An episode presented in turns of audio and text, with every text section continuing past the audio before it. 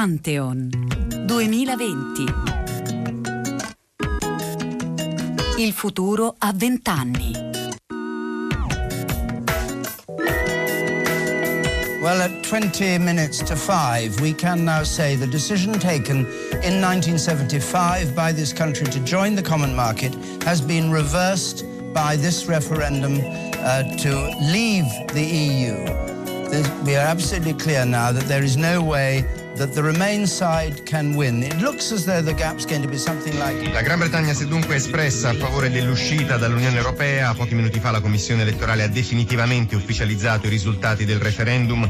Il 51,9%. Buon pomeriggio, ben ritrovati. Io sono Pietro del Soldà, di nuovo al microfono di Pantheon per questo ciclo 2020, futuro a 20 anni, nel quale cerchiamo di indagare, appoggiandoci sulle voci più, più interessanti e più attente del nostro paese a una sorta di bilancio, se di questa parola possiamo far uso, dei primi vent'anni del nostro secolo. L'idea è che siamo già nel futuro, ma ormai ci siamo già lasciati alle spalle due decadi e vale la pena intrecciare competenze per capire cosa è successo e come siamo cambiati. E l'ospite di questa sera a Pantheon è il filosofo Massimo Cacciari. Cacciari, buonasera e benvenuto. Buonasera. Allora, Cacciari, con lei vorremmo provare a, anche intrecciando i tanti piani nei quali lei interviene nel dibattito pubblico, a, a capire innanzitutto se se lei si è fatto un'idea, di, un'idea unitaria di questo periodo storico che nasce alla fine degli anni 90, gli anni segnati dalla fine della guerra fredda, alla fine della storia, un'espressione usata e abusata, e che poi si aprono con degli eventi certo non prevedibili come il 2001, gli attentati che hanno dato poi vita alla guerra al terrore, l'esplosione del terrorismo islamista, poi gli anni successivi, la grande crisi economico-finanziaria del 2008, nella quale forse noi italiani siamo ancora in parte dentro. Mm. Ha senso una periodizzazione? Un'organizzazione di questo genere e lei che idea si è fatto? Ma credo che un senso ce l'abbia, nel senso che eh, questo primo ventennio ha fatto certamente giustizia di quell'idea con cui si era inaugurato il decennio precedente. E l'inizio del, del nuovo secolo, del nuovo millennio, ha una data precisa ed è il, la caduta del muro, ed è la fine dell'Unione Sovietica, ed è la fine della terza guerra mondiale, eccetera. Questo, questo, eh, questo periodo si inaugura con una idea che sembra dominante, eh, è la vittoria delle democrazie, è la vittoria di una democrazia che si intende strettamente connessa poi al, al liberalismo economico, se non al liberismo eh, al mercato, eccetera. No? E, e, e questa idea, al di là delle ideologie che ci sono state fatte sopra da, da certi improvvidi eh, nippo-americani, eccetera, eh, è veramente dominante un trentennio fa. Eh, vincono le democrazie vince la democrazia rappresentativa e, e, la, il faro di questa democrazia, la statua della libertà, eh, illumina questa, queste meravigliose sorti progressive.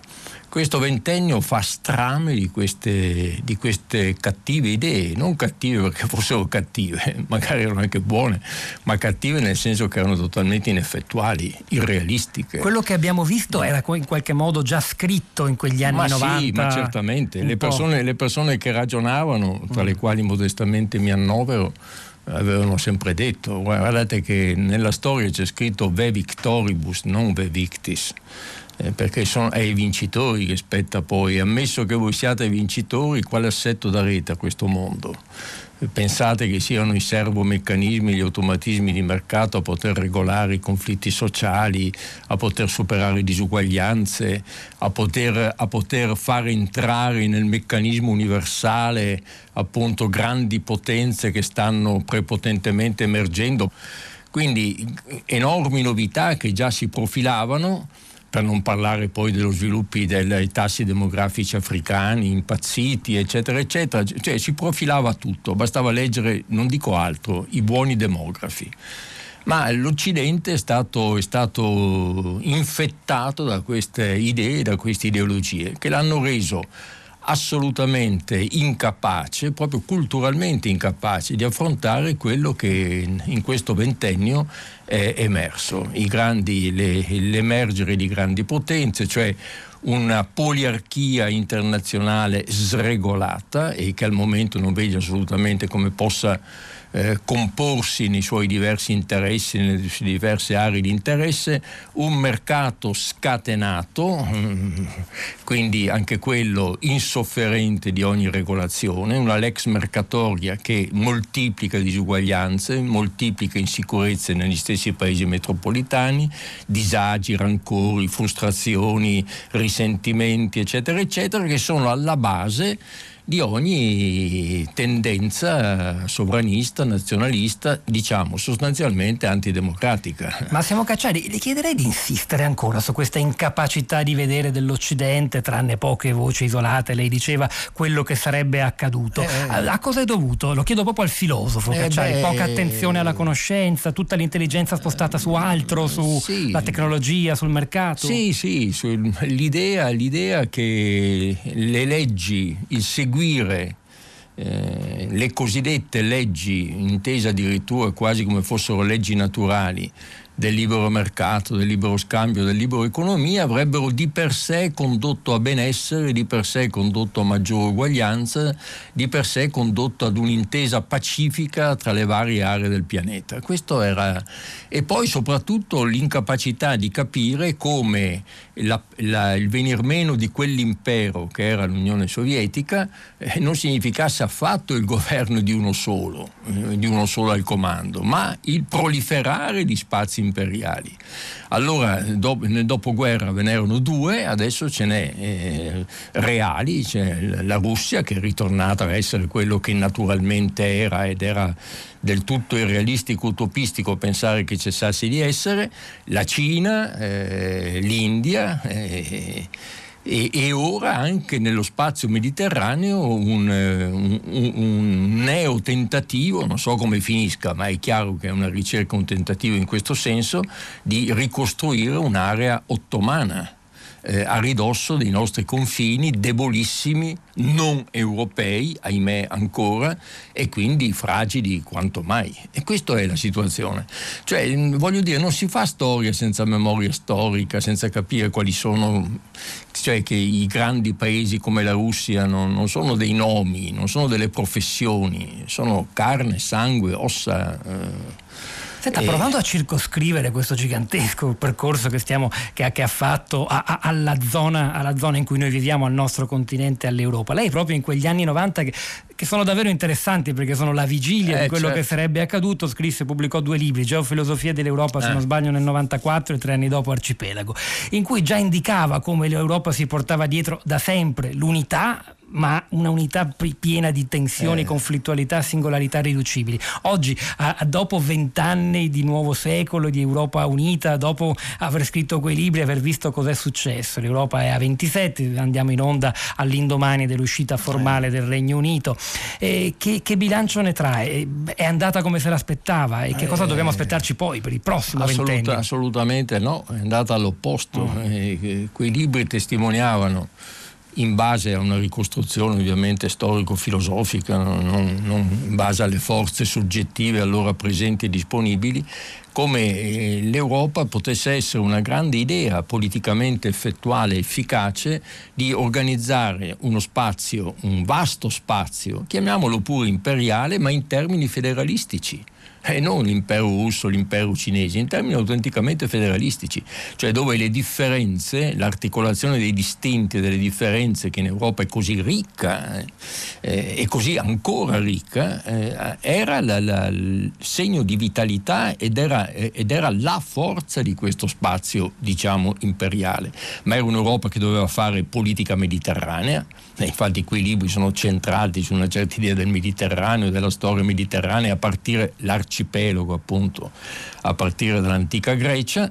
E invece non c'è stata politica mediterranea, eh, non c'è stata politica estera europea, non c'è stata Europa dal punto di vista politico, politico. diciamo la verità, non c'è, stata, non c'è un'Europa politica, C'è un'Europa in qualche modo mercantile, c'è l'Europa della moneta unica, che sono anche grandi cose, ma che non essendosi accompagnate da alcuna strategia politica eh, segnano il passo e hanno aperto mh, mm, spazi, mh, mm, praterie a sovranismi, nazionalismi, populismi che non andranno da nessuna parte, sia chiaro perché sono eh, del tutto intrinsecamente inefficaci nel, a competere nello spazio contemporaneo, ma sono efficacissimi nel, nello sfasciare quell'idea europea di cui prima si parlava. E quindi adesso saprà l'Europa rimontare la china? Eh, è sempre più difficile ovviamente, perché? perché? è sempre più difficile? Perché dall'altra parte si, gli spazi imperiali si rafforzano, guardi la Turchia negli ultimi vent'anni, eh, attraverso drammi, attraverso tragedie, quello che vuole, ma ora eh, è lì che eh, conta lei in Libia, mica contiamo noi. Eh? E pare poco scandalosa la cosa, che in Libia conti la Turchia e non conti l'Europa. Eh già, anche per i grandi interessi eh, energetici eh, e la capacità di espansione militare. Senta Cacciari, concentriamoci su quell'espressione. Abbiamo nominato i movimenti politici che sono un po' i protagonisti di quest'ultimo scorcio di ventennio, cioè appunto i movimenti identitari. Non è un caso che il già citato nippo-americano Fukuyama, che ha cambiato idea rispetto a un quarto di secolo fa, l'ultimo libro l'abbia intitolato proprio Identità, vedendo che invece la storia c'è ancora e c'è questo fattore, questa ossessione anche forse per l'identità, che è una moneta che paga tantissimo in termini politici politici. Perché? A che cosa va incontro? È forse un'idea di successo per qualche ragione profonda che noi non vediamo? Ma, sa, ehm, l'identità, una, una, un'ideologia identitaria ehm, è ovviamente, cioè, filosoficamente, logicamente infondata, perché qui non avremo il tempo di, di, farne la dimostrazione, ma non si sostiene logicamente una pura identità perché appena io dico io uguale io, eh, quel secondo io non è uguale al primo, perché in mezzo c'è un'operazione, c'è qualcosa, qualcuno che ha operato affinché i due io si avvicinino e si approssimino in qualche modo.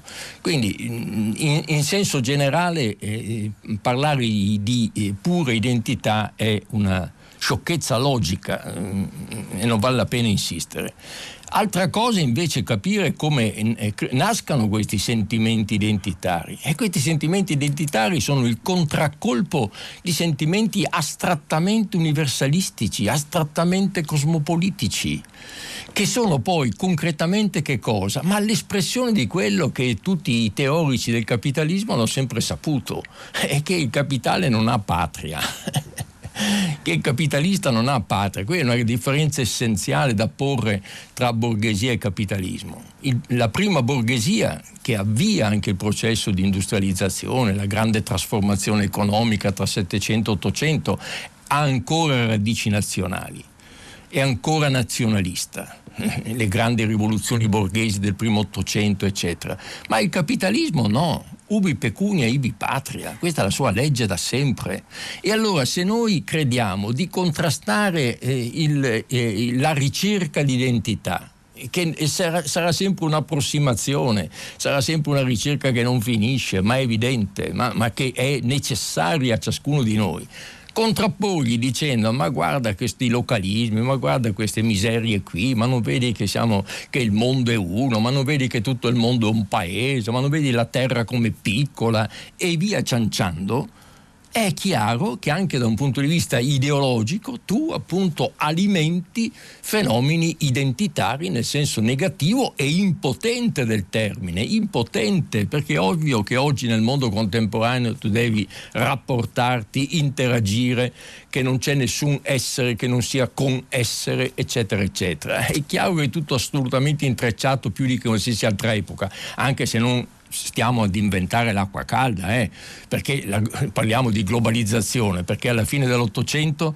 tra Ottocento e guerra mondiale, cos'era? Non era globalizzata l'economia, la finanza, eccetera, ma certo che lo era. Ora, ovviamente, su scala planetaria, infinitamente più vasta e con mezzi tecnologici incomparabili, ma il, il, il, il capitalismo è globale per sua essenza Oggi si è forse accorciato il tempo rispetto ecco, oltre ecco, che lo ecco, spazio. Lei ha detto, una, punto, lei ha detto no? una, cosa molto giusta, quello che veramente è notevolissimo nell'ultimo trentennio dalla caduta del muro non sono tanto questi fenomeni considerati in sé, quanto l'accelerazione del tempo quello che stressa anche psicologicamente ciascuno di noi, volente o nolente, per quanto sia moderno, per quanto abbia eh, telefonini in tasca, per quanto navighi, per quanto eccetera eccetera, quello che stressa è l'accelerazione di questi processi, la rapidità con cui questi processi avvengono.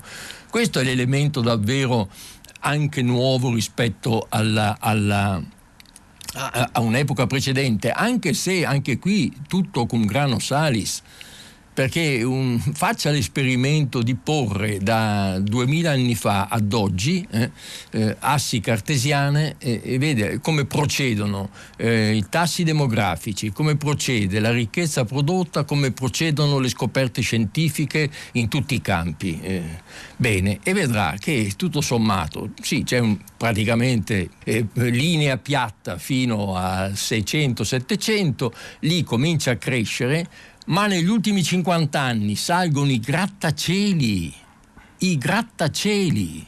E questo vuole che non abbia influenza anche nella nostra... Si dice, eh, si percepisce l'insicurezza. Ma te credo che si percepisce l'insicurezza. È un caso veramente in cui esse est percipi, in cui quello che percepisci corrisponde perfettamente alla realtà. È per forza che sei insicuro. È un terremoto il mondo in cui viviamo dal punto di vista economico, politico, finanziario, tecnologico è un terremoto e vuole non essere insicuri. Allora che cosa occorrerebbe? Occorrerebbe ancora più cultura, ancora più politica, ancora più memoria per superare lo shock, il trauma. Provando a essere diciamo, ancora più concreti di fronte a questa insicurezza che dilaga, ha molto successo chi appunto propone la risposta identitaria, localistica e chi lo critica in maniera astratta e universale eh. dice lei gli lascia praterie di consenso, eh, certo. stiamo vedendo un po' ovunque. Quali altri, la porto su un terreno come dire valoriale, parola tra, mm. tra, con molte che prendo con le pinze, quali altri valori potrebbero essere o vede lei in circolazione da affiancare o contrapporre alla proposta identitaria? Identitaria che poi spesso ha delle derive eh, xenofobo di esclusione del diverso, quali altre idee forti e soprattutto eh, seducenti in grado eh, di farsi capire vede se, in giro? Sedurre è difficile, comunque eh, voglio dire è un mix di, di eh, sa, eh, formazione, formazione, cioè un uso giusto, eh, misurato della memoria storica, no? per capire appunto da, da, dove vieni, è essenziale questo, no? capire appunto le tendenze che stai vivendo sono tendenze di lungo periodo, non sono febbriciattole, questo, questo arma, rafforza, eh, in, in tutti i momenti di crisi la memoria svolge una funzione essenziale, non di rassicurazione, ma di comprendere, come dire, le regolarità del processo storico, di comprendere come ciò che ti avviene non è così straordinario, può e deve essere affrontato, primo aspetto. Secondo aspetto, realismo, realismo, certo, è irrealistica sia la soluzione universalistica che è irrealistica anche la soluzione identitaria e quindi tu devi trovare che cosa? Ma tu devi trovare il modo di, di fare in modo che la ricerca della tua stessa identità, che avviene attraverso la memoria, che avviene attraverso la tua collocazione, il tuo confronto, il tuo dialogo con gli altri, eccetera, eccetera, senza dimenticarla, non dimenticandola, possa diventare mezzo, possa diventare forma attraverso la quale tu anche ti collochi sulla, sul piano più vasto, sul piano generale, cioè comprendere che non sei separato dal tutto, ma questo non essere separato dal tutto non significa che tu devi risolverti e scioglierti nel tutto, devi porti nel tutto con la tua ricerca, con la tua ricerca di identità, certo e quei libri che lei gentilmente citava prima avevano questo significato. Europa ricorda quello che può essere la tua identità rispetto ad altre aree gra- e ci- e culturali, ad altre grandi civiltà e cerca su questa memoria messa bene in misura, non che una memoria, come diceva Nietzsche, che, che, impedisca di cercare il futuro, una memoria utile per la ricerca del futuro. Io ricordo questo piuttosto che quest'altro, una memoria selettiva, una memoria immaginativa che mi aiuti ad affrontare queste, questi, questi, questi tempi di crisi, eh, perché è un tempo veramente di crisi in cui certamente ordini vecchi sono, sono naufragati, eh, ma eh, i, i, nuovi nessuno ne sa. ancora sono i venienti, come direbbe. Eh. Senta, lei non ha l'impressione, Massimo Cacciari, che in questo tempo di crisi, proprio per affiancare qualcos'altro, oltre alla proposta identitaria, ci sia anche un altro problema tipico di questi primi vent'anni del secolo, forse complice anche eh, i social network che hanno davvero trasformato la nostra socialità, e cioè un'enfatizzazione del privato. La, le persone tendono, non so se lei condivida questa idea, a sentirsi sempre meno cittadini e sempre più parte di un percorso tutto loro, solitario, contano solo i pochi intimi, semmai. E quindi eh, fare breccia dentro questo guscio privato con un discorso pubblico, con dei valori, è complesso. Ci riesce chi propone l'identità, la, la, la, la sicurezza, la legittima difesa, appunto perché tocca da vicino il privato. Altri valori, altri ideali forse scontano anche questo problema. Eh, vabbè, no? bisogna, bisogna, bisogna, cercare di...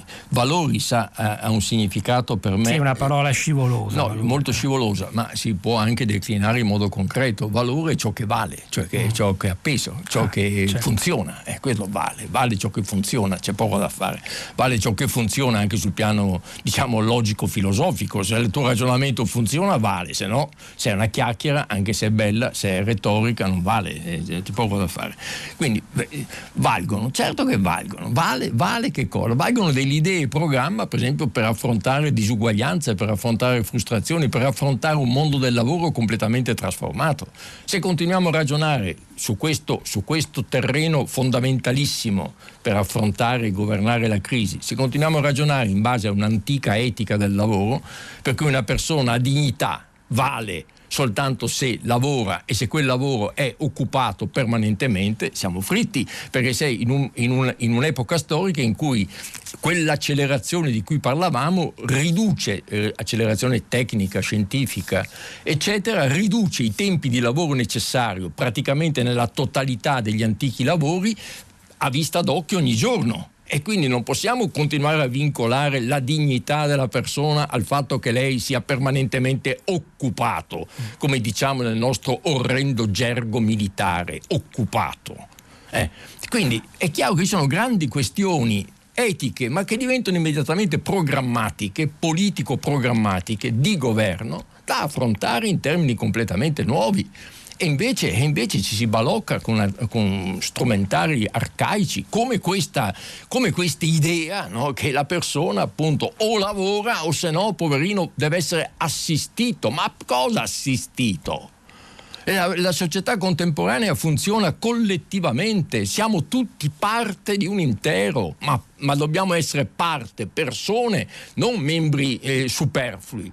No, nessuno è superfluo, tutto è essenziale, ognuno è essenziale in questo tutto e ognuno deve avere una vita buona in questo tutto, buona nel senso greco del termine, calon, bella e buona deve stare in forma, deve stare in piedi in questo mondo. E allora devono esserci delle forze politiche che hanno, che hanno, questa missione di dire alla gente, bada che tu devi stare in piedi in questo mondo e che non sei solo come sei solo quando navighi con quelle, con quelle con quei vari Facebook, eccetera, eccetera, dove, che sono strumenti di solitudine al di là del fatto che siano indispensabili, che non possiamo più farne a meno, ma sono strumenti che proprio incentivano la solitudine peggiore, cioè la solitudine mascherata da io sono con quello di New York, con quello dell'australiano, con, con, con l'austropiteco, eccetera, eccetera. No, io vi, vivo da, dappertutto. No, non vivi da nessuna parte, vivi incollato al tuo,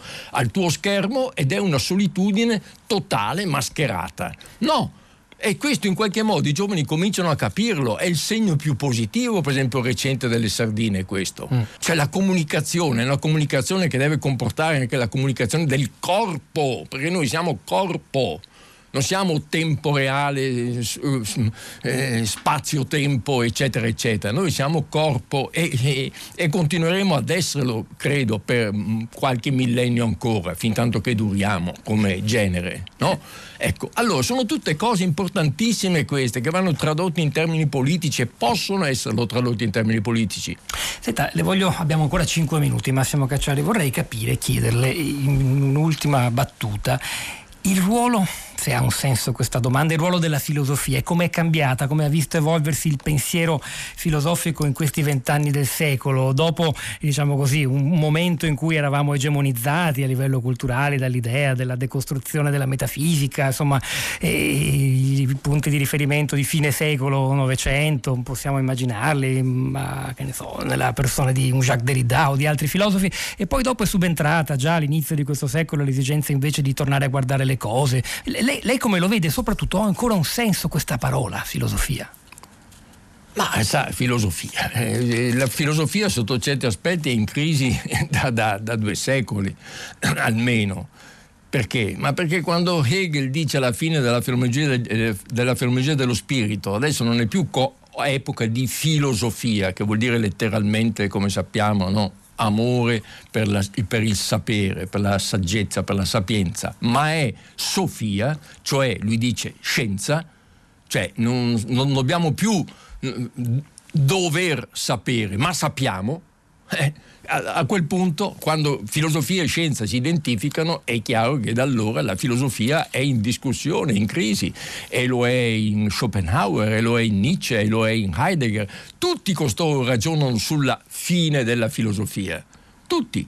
Ma ragionando sulla fine della filosofia, che significa fine e memoria di una tradizione culturale, filosofica, metafisica, eccetera, non c'è alcun dubbio, a mio modestissimo avviso, che siano stati i filosofi nel Novecento quelli che ci hanno fatto maggiormente comprendere l'essenza della scienza, della tecnica, il nesso tra tecniche, scienze, eccetera, eccetera. Sono stati i filosofi. Dov'è che ha imparato tutto questo? L'ha imparato a partire da Nietzsche, in Heidegger, l'ha imparato anche in Derrida, l'ha imparato in Foucault. Ma scherziamo, è la filosofia. La filosofia è, è scienza del proprio presente del proprio presente. Questo diceva anche Hegel, è scienza del proprio presente. Per sapere il proprio presente occorre avere memoria del proprio passato e occorre anche, io ritengo, azzardare eh, Qualche, qualche, soluzione politica ai problemi che ti attanagliano. Perché no? Non è stato così fin dalle origini? Cosa facevano i Parmeni degli Eraclito? Non erano anche nomoteti? Non ponevano anche le leggi nella loro città? Pitagora cosa ha fatto? Non battagliavano nelle loro città, non cercavano soluzioni. Questa è la filosofia occidentale, non ha niente di ascetico, non ha niente di mistico ascetico. È lotta, è anche sempre stata anche lotta politica. Cosa scriveva Spinoza? Soltanto metafisica? Non scriveva mica anche il trattato politico? C'è un grande filosofo che non si è impegnato anche su questo terreno nella storia, nella tradizione occidentale? La filosofia è agorà, la filosofia è dibattito pubblico è, è cittadina, mm, ah, non, ha, non, sta in cima alle vette, non sta nelle torri e burle. È e, cittadina. E le sembra ci sia ancora spazio per questa agorà, ma ci sia è, ancora ma oggi. È, ma lo è, i mm. filosofi, i miei colleghi, sì. tutti. Eh, perché eh, Severino, per ricordare un grande filosofo eh, recentemente scomparso e, e, la cui scomparsa mi, mi, mi addolorerà da qua a quando, a quando crepo anch'io, eh, sperando che, che, abbia ragione lui e che dopo in qualche modo da qualche parte ci si possa magari pure rivedere.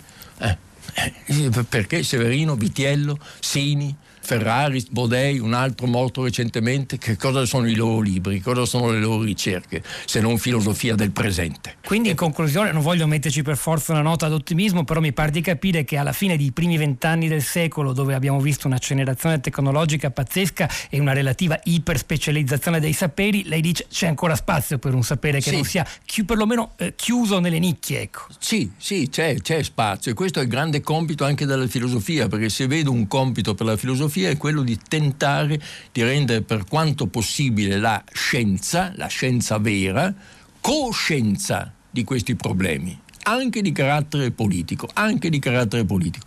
Questo secondo me è una missione del, del lavoro filosofico che non può certamente essere portata avanti così a, a parole, deve essere portata avanti mostrando proprio forme comuni, strutture comuni tra il discorso scientifico e il discorso filosofico, tra il discorso scientifico e la forma che assumono anche politicamente le nostre società. Questo è possibile, è un lavoro da fare, difficile, è però indispensabile, io ritengo, se vogliamo appunto che uscire da questa, da questa morsa tra appunto un discorso astrattamente identitario e un discorso altrettanto astrattamente universalistico cosmopolita.